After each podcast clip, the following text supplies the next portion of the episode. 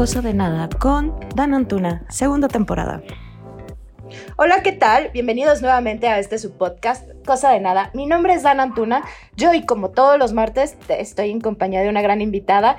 Ella es la sexóloga Aleida Sánchez. ¿Cómo estás, Ale? Hola, muy bien, Dan. Muy, muy contenta de estar nuevamente en Cosa de Nada. Yo ya me siento parte del inventario. ya, ya eres parte del inventario. Sí, sí, sí, sí lo eres. Aparte, este es tu podcast. Tú le pusiste el nombre. sí. que no se nos olvide. Lo recuerdo muy bien. Sí. Oye, Aleida, cuéntanos, ¿de qué vamos a hablar el día de hoy? Oye, pues esta, esta infección, porque pues bueno, a final de cuentas es una infección eh, por el virus de papiloma humano. Mejor conocido como okay, está catalogada como... Ok, ¿está catalogada como infección o como enfermedad de transmisión sexual?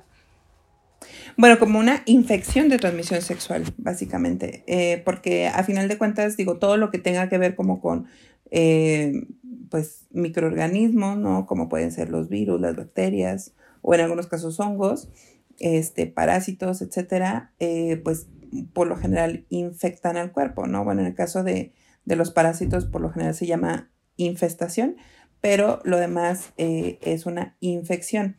Y hay infecciones que, pues, evidentemente, no sé, como COVID, ¿no? Es una infección y se transmite por eh, esta cercanía física y entonces las gotitas, famosas gotitas de fluch, que es cuando estornudas, cuando este, toses y así, pues obviamente están ahí en, en cercanía. Entonces, esta es una, una, una infección que pues, vaya, evidentemente eh, no tiene que ver con un tema de cercanía sexual. Pero en el caso del virus de papiloma, como igual que en el caso de la gonorrea, la sífilis, por supuesto el VIH, pues es muy relacionado con el tema de eh, el contacto sexual. Tiene que haber un contacto eh, con los fluidos, con este, los órganos sexuales, para que entonces se pueda generar esa infección. Por eso es una infección de transmisión sexual.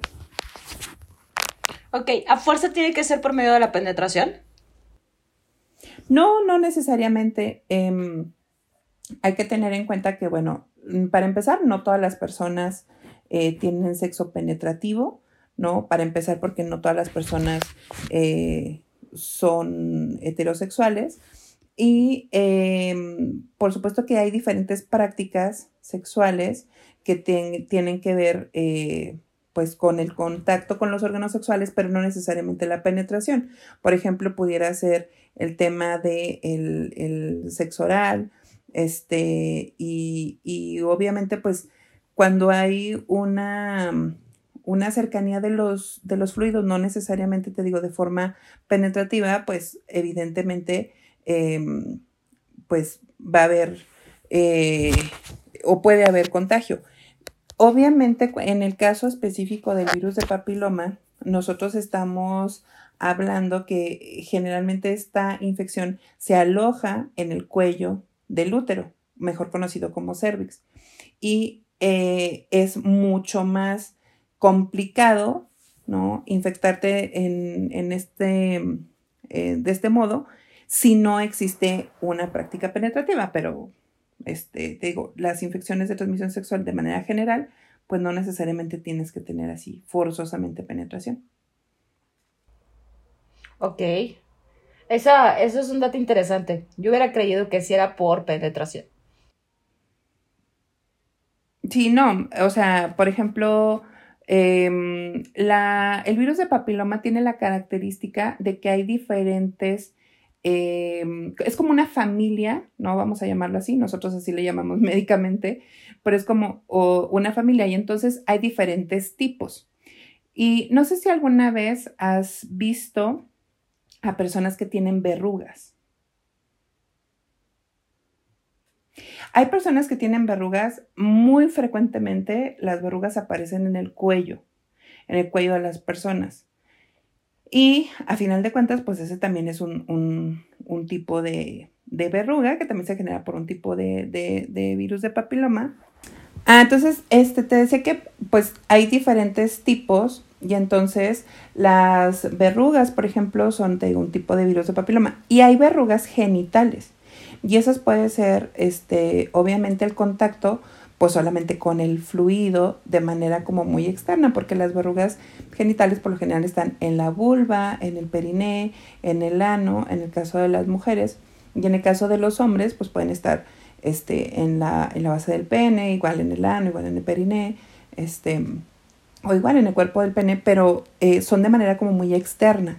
Entonces, esto significa que efectivamente, pues, el, el contacto solamente con, con el, el, flujo, con el fluido, puede ser en este caso, o el eh, flujo vaginal o eh, el líquido seminal en el caso de que el contacto sea con un varón, y entonces genera esta lesión en, el, en, en la piel. Entonces, pues digo que no necesariamente tiene que ser así como exclusivamente una práctica penetrativa para que te infectes con papiloma. Ok.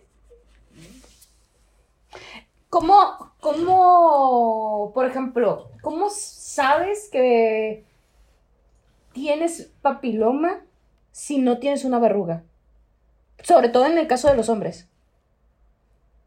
Si no es algo como visible. Porque en las mujeres, pues eso es un, papá un Nicolau, pero en los hombres. Sí, los hombres también pueden acudir eh, con, con, el urólogo. Eh, por lo general es un poquito complicado, por así decirlo, poder determinar. Nosotros asumimos, este, por ejemplo, los médicos, asumimos que el noventa y tantos por ciento de los varones tiene virus de papiloma humano y que es por lo general un portador que es a veces muy difícil porque efectivamente no desarrollan verrugas, no desarrollan absolutamente nada. O sea, ahora sí que a simple vista y a ojo de buen cubero no te vas a poder dar cuenta que el hombre eh, tiene eh, el virus. Entonces, este es un grave problema.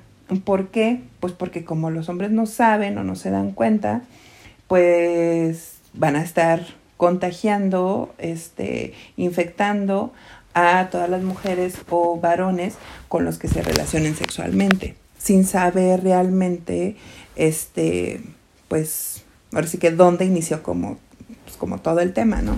Entonces, eh, por eso es importante que sobre todo las mujeres nos hagamos esta prueba que acabas de mencionar, que es el Papa Nicolau, es una prueba de tamizaje. ¿Qué significa tamizaje? Ah, pues que todas en algún momento este, no la tenemos que hacer.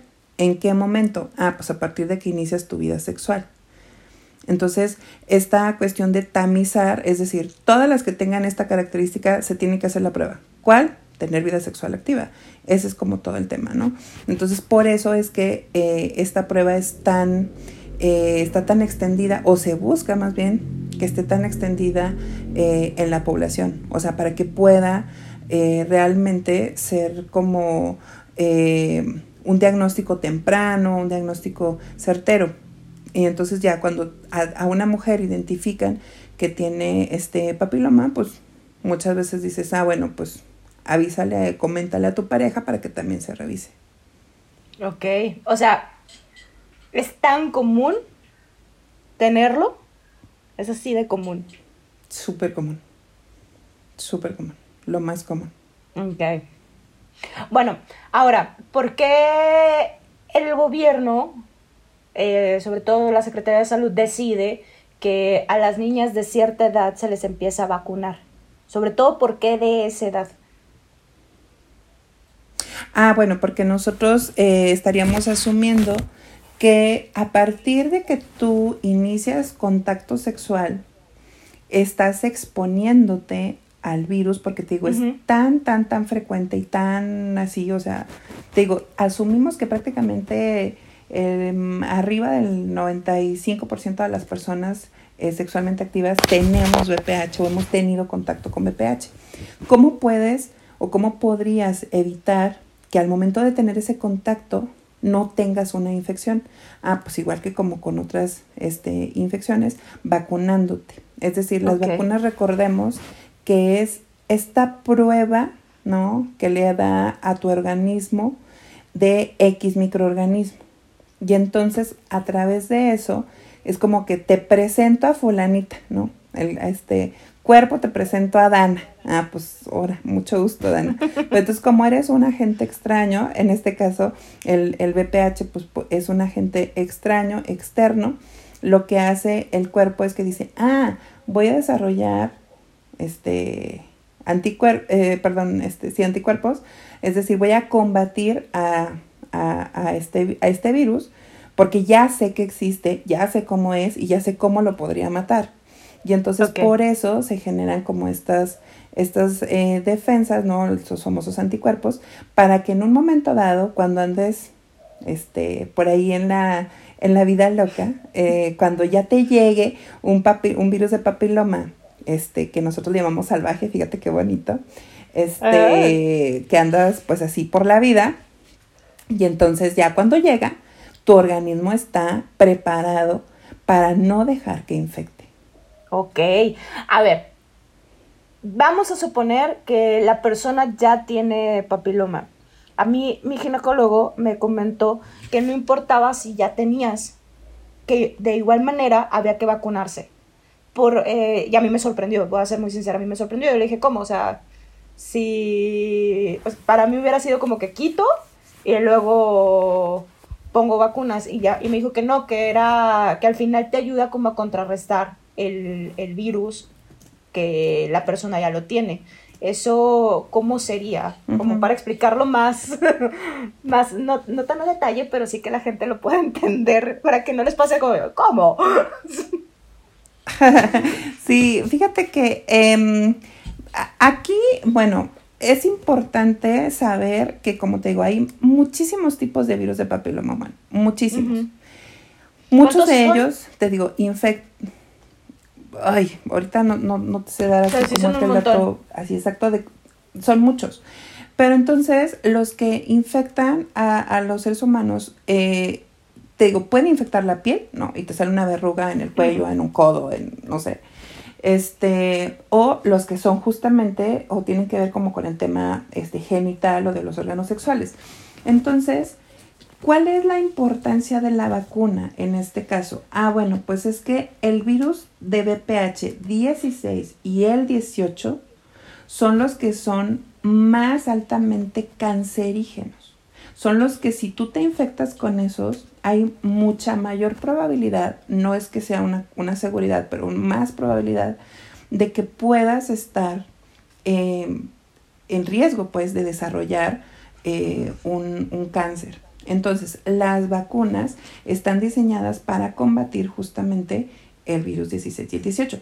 Por eso em, puede ser, por eso puede ser importante que si tú ya tuviste em, papiloma, tuviste alguna lesión por papiloma, este, pues bueno, ok, sí, ya la combatiste, sí, esto, lo otro, la, la, la, pero entonces no podemos a lo mejor estar tan seguros de que fue el 16 o el 18.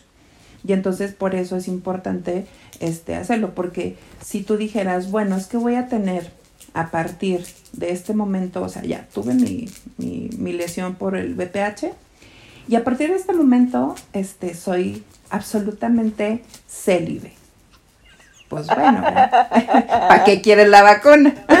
una, una vez que empieza. Pero, este, ajá, pero pues por lo regular no vamos a, a, a tener, este, pues no, o sea, no vamos a dejar de tener actividad sexual.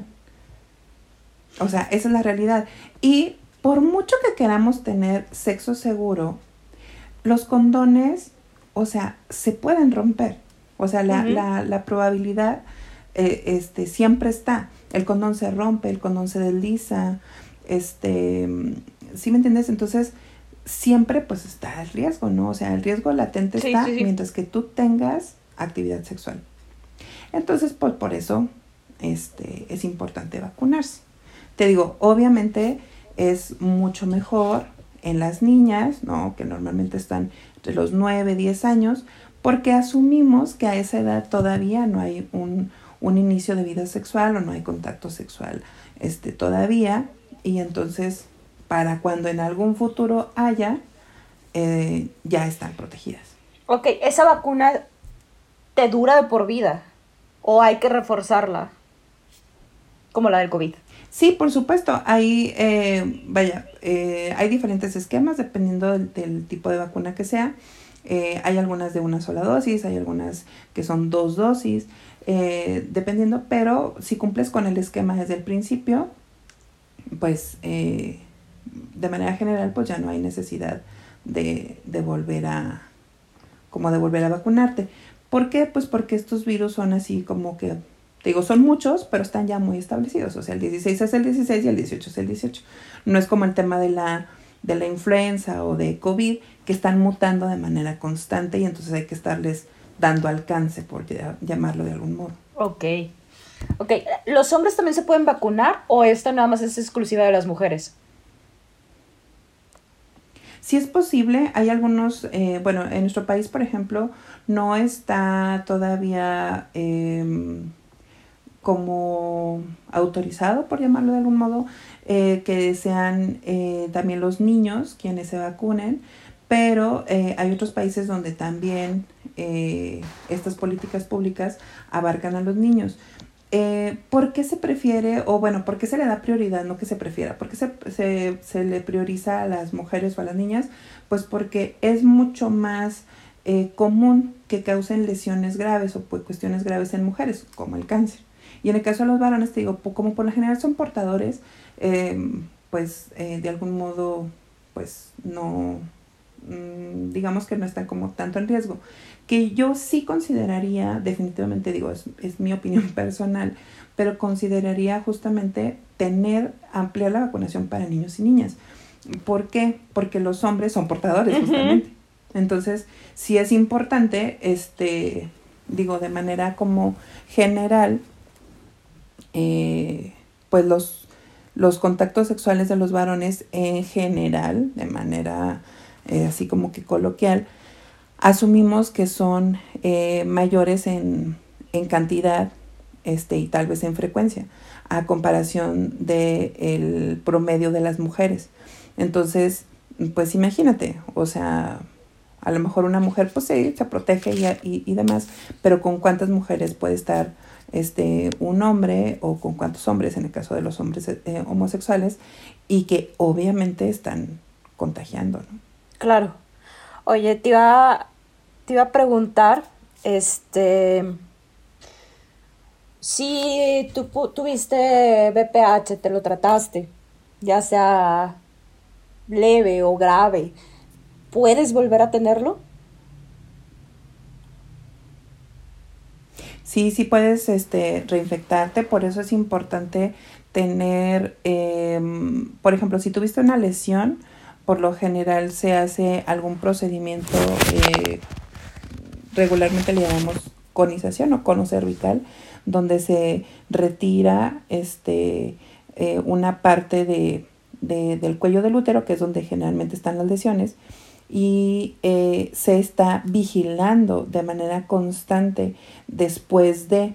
¿Por qué? Porque se puede eh, reinfectar. Ahora, algo que es bien, bien fundamental y muchas mujeres dicen, ¿por qué, este, ¿por qué me tocó desarrollar una lesión? Y lo más importante, ¿por qué ahorita? ¿No? Hay mujeres que incluso están eh, solteras como con bastante tiempo de abstinencia sexual porque no tienen pareja o porque deciden no tener este, relaciones sexuales, es como que, ah, pues como que, ¿por qué no? Ah, bueno, pues porque pudiste infectarte varios años atrás. Y entonces, acuérdense que, que los virus, o, o, bueno, les platico que los virus viven dentro este, de las células, ¿no? Entonces, eh, pueden vivir ahí como, ah, dormiditos, ahí están todos contentos, pero se mantienen como a raya porque tu sistema de defensas, tu sistema inmunológico eh, está pues bien. Pero si tu sistema de defensas se, se, ahora sí que se debilita poquito, le permite al virus que se empiece a replicar, es decir, que se empiece a multiplicar y multiplicar y multiplicar, y entonces es cuando genera lesiones. Entonces, por lo general, hablamos de que eh, en ciertos momentos de la vida vamos, que, que podamos tener este, depresión del sistema inmune o inmunodepresión, pues es más fácil que se te pueda manifestar una lesión. Entonces, digamos que cuando tenemos una lesión, normalmente lo que hacemos es, tenemos tratamiento, pero además parte de ese tratamiento es fortalecer el sistema inmunológico. Pero puede pasar más tiempo, años, ¿no? Y otra vez te vuelves, este, así como que eh, vuelves a tus temas de estrés, a lo mejor vuelves a temas de, este, pues como que de no comer a lo mejor, este, muy bien, cosas así. Y entonces puede volver a manifestarse eh, el virus. Con, O sea, con una lesión, pues. Ok, ok. ¿La obesidad, el tabaquismo influyen? Eh, sí, digo, de manera general, eh, el, ahora sí que el BPH agarra parejo y no hay así como, no sé, una mayor este, cantidad de mujeres obesas o, o fumadoras con respecto a las que no lo son, este, que diga, ah, pues es que, este, porque soy, este, gorda, eh, tengo BPH y las flacas no, pues no. O sea, aquí el tema es el contacto sexual y ya. Muy bien. Oye, ¿causa, ¿te causa algún tipo de problema como de infertilidad? Fue una de las preguntas que hizo el público. Mm,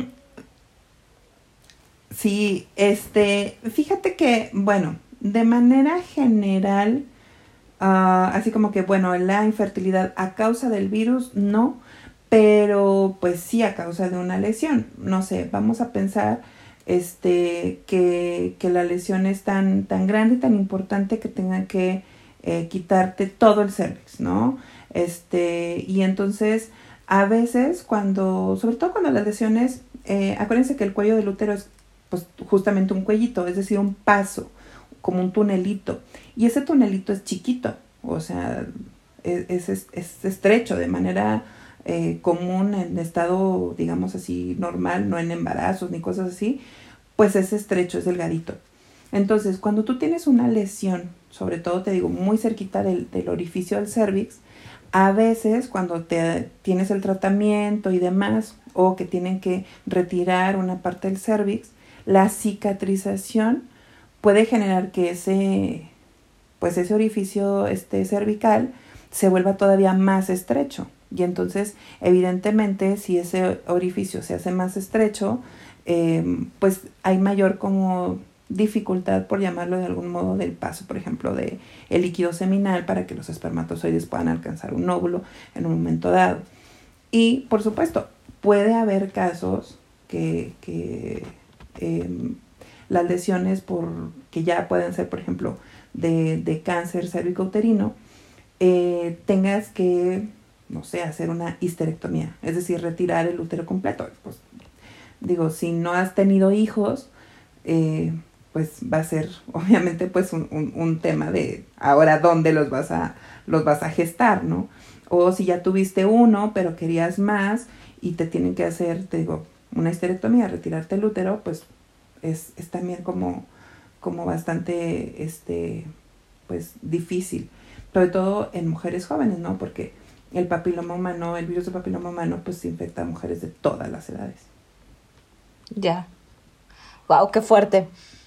Entonces, eh, la otra pregunta del público, que creo que ya la respondiste, solo dos de todos los tipos son los que generan cáncer, ¿correcto?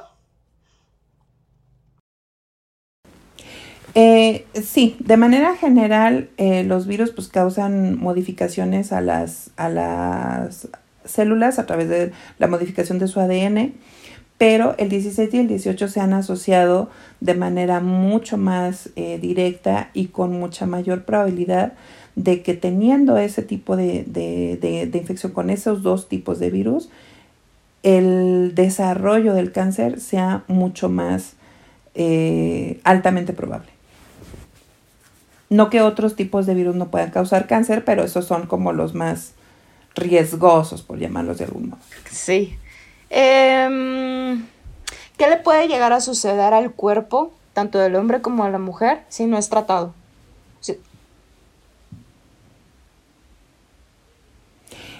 Tengo, en el caso de los varones, eh, cuestiones como graves, pudiera ser un cáncer de pene, si, si se pudiera este, presentar. Eh, verrugas, ¿no? Por supuesto, también ya lo habíamos platicado. Luego, las lesiones que son eh, como más superficiales, que son en la piel, justamente con, con este tema de las verrugas, hay gente que se ha olvidado, ¿no? Se ha dejado este tanto tiempo de atenderse que a veces se pierde incluso la anatomía. O sea, me refiero a que, imagínate, ay, ¿cómo se llaman estas verduras? La que no es verde, la que es blanca. que son coliflor. Como arbolitos. Ah, se me fue el nombre un poco. Coliflor, coliflor. La coliflor, sí.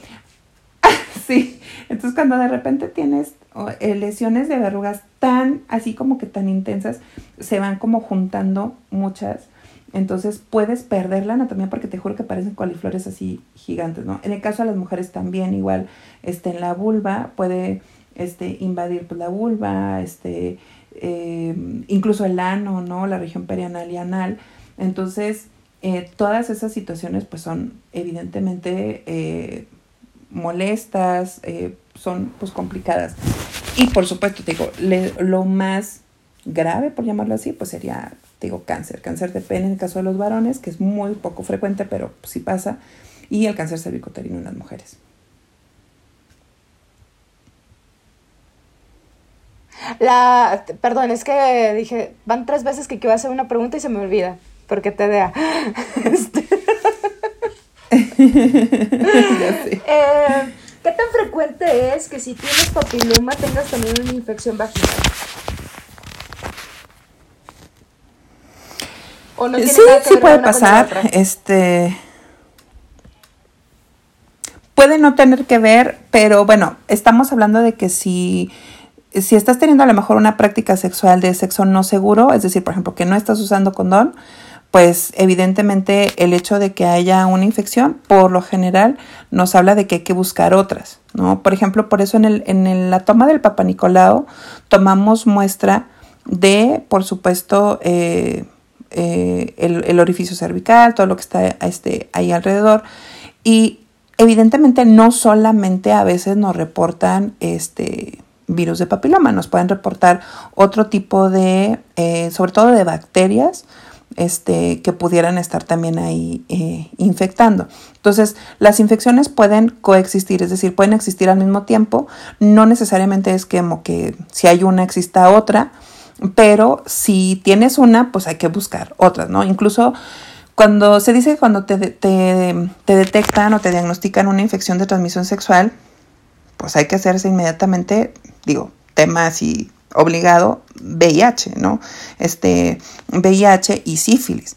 ¿Por qué? Pues porque estamos hablando de que, de que hay, hubo un contacto no seguro. Entonces, por eso, eh, pues por eso es importante como eh, revisar todo. Ahora sí que para, para, para mucho más seguro.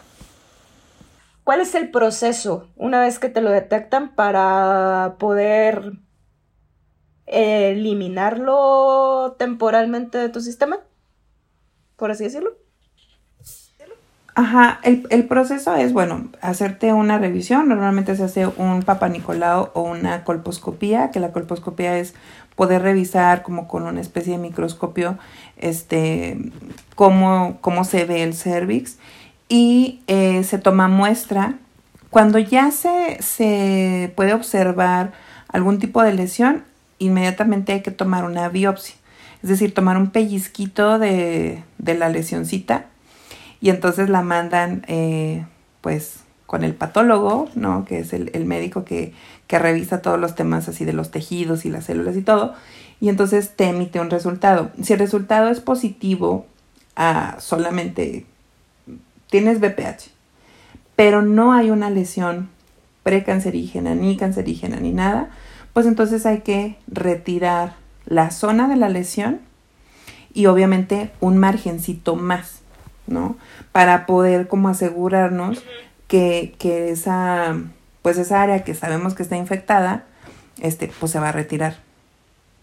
Ahora, que si ya hay una, una, nosotros le llamamos una displasia, ¿no? O sea, ya un cambio en el tejido que pudiera ser una lesión cancerosa o este o, pre, no, este, lesión precancerosa, pues entonces hay que este, eh, revisar cuál es la fase, por llamarlo así, este, en el, en el caso de las lesiones cancerígenas, en qué fase está.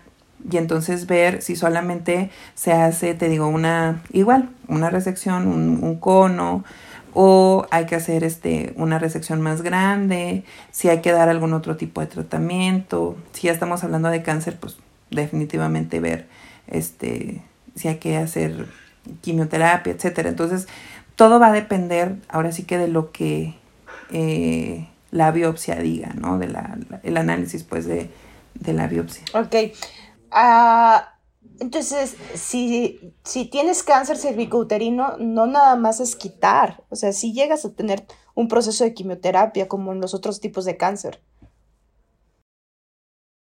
Sí, claro, este, y te digo, porque todo depende también pues de la fase, puede ser algo bien, bien limitado, bien local, y a lo mejor pues con hacer la histerectomía es más que suficiente, quitar a lo mejor este pues el útero, los ganglios, perdón, que están ahí este cerquita y se acabó. Pero hay otros eh, otras fases que podrían ser pues mucho más avanzadas donde ya hay daño a otros órganos. Entonces, te digo, es, es importante ver realmente que, en qué fase te encuentras y, y obviamente pues estar em, pues en las manos de expertos, ¿no? Para poder revisar cuál es eh, como pues el mejor manejo, el mejor tratamiento que es el adecuado para, para ti, o sea, para la persona así de manera individual. Ok. Muy bien. No sé, ¿tienes algún otro dato que quieras incluir en hoy? que no hayamos dicho. Que no hayan preguntado.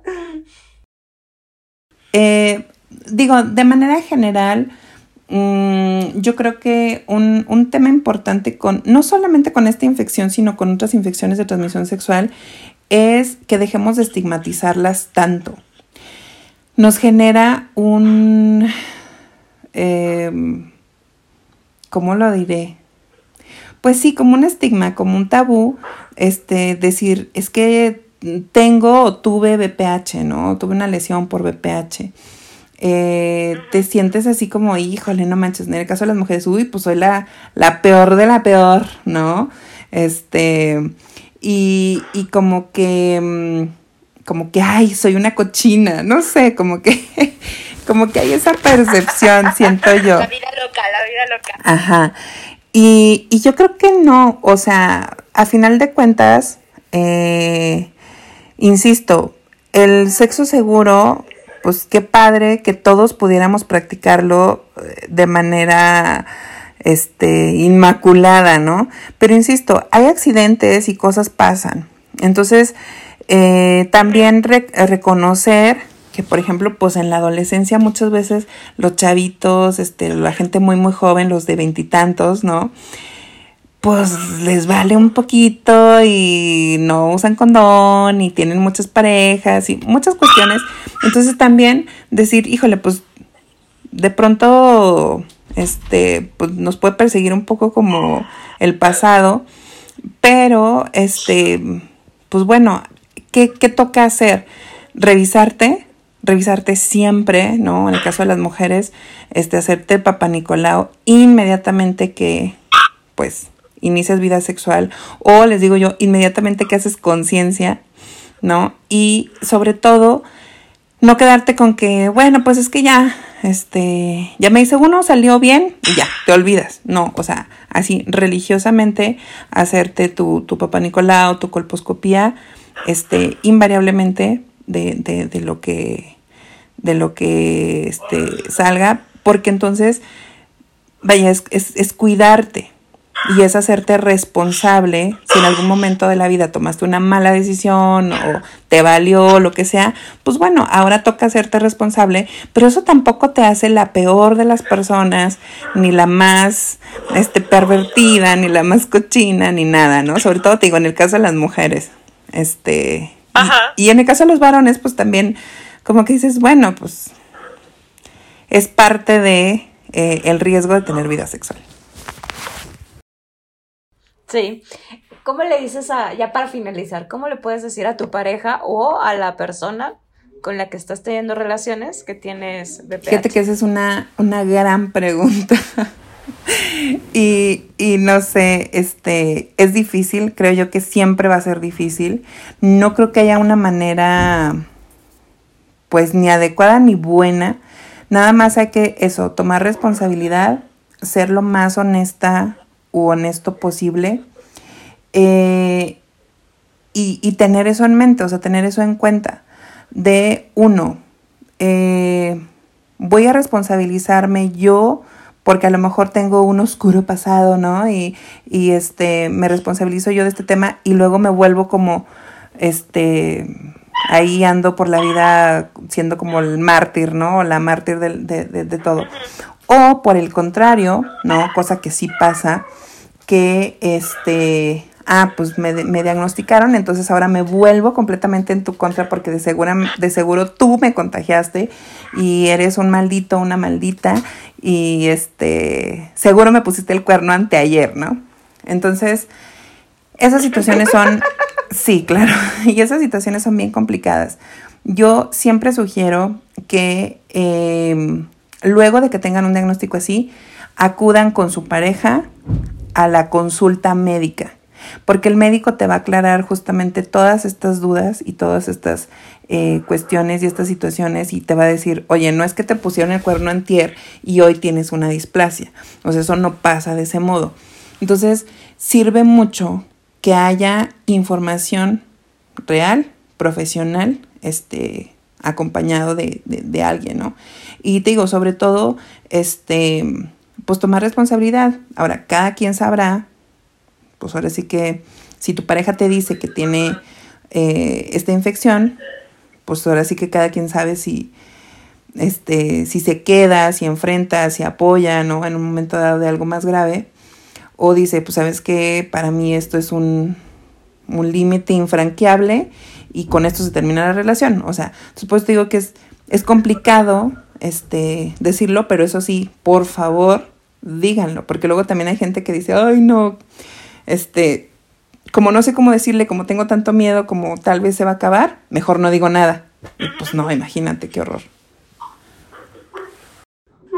Sí, sí. Pues muy bien, Ale. Muchas gracias por compartir toda, toda la información para los radioescuchas. No sé si está bien dicho decir radio escuchas si no estamos en radio.